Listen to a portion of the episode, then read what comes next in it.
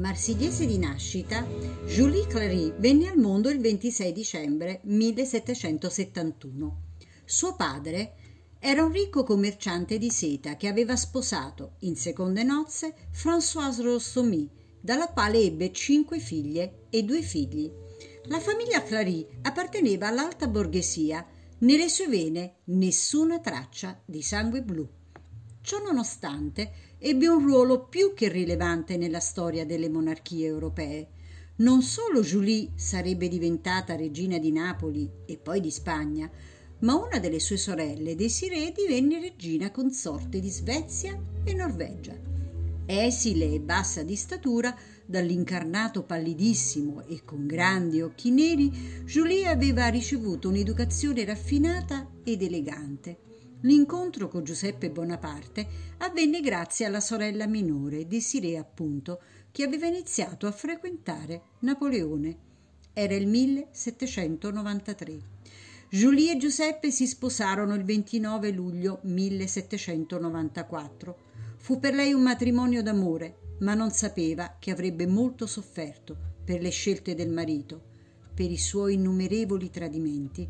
Il 18 maggio 1804 il Senato proclamò Napoleone imperatore dei francesi e i suoi fratelli Giuseppe, Luigi e Luciano ricevettero il titolo di altezze imperiali ed il rango di principi francesi. Fu così che Julie divenne principessa. Nel 1806 Giuseppe Re divenne regina di Napoli, ma non volle lasciare Parigi, dove rimase ancora 2 anni con la sua prole, lontana dal marito, che sentiva ormai sempre più disinteressato a lei e sempre più impegnato nella sua vita di politico e di adultero. Nella primavera del 1808 Julie fu obbligata da Napoleone a raggiungere il marito, a restare a Napoli. Qui rimase fino a quando Murat e la compagna Carolina presero possesso di Napoli. Giuseppe era stato destinato alla Spagna. Lei rimase tra Napoli e Caserta 5 mesi, vivendo la capitale e la città satellite come meglio poteva. Cercò di essere vicina a quanti soffrivano.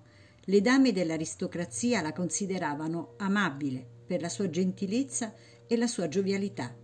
Julie a Napoli esercitò la reggenza durante l'assenza del marito, partito alla volta della Spagna, nelle settimane che andavano dal 23 maggio al 5 luglio, ma gli atti di governo continuarono a essere intestati a lui. Non raggiunse mai il marito, ritornò a Parigi, dove visse da regina di Spagna, una sorta di esilio condiviso. Per anni il suo ruolo fu quello di mediatrice tra i 2 fratelli, che spesso erano in disaccordo sulle questioni politiche. Quando Napoleone fu sconfitto a Waterloo, Giuseppe si rifugiò negli Stati Uniti. Lei si trasferì a Bruxelles, dove visse in assoluta solitudine.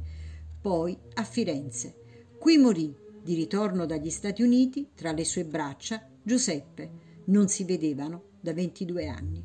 Lei lo seguì, senza mai smesso di amarlo, il 7 aprile 1845. Andò via così come era vissuta, in silenzio, nella sua camera, nel sonno.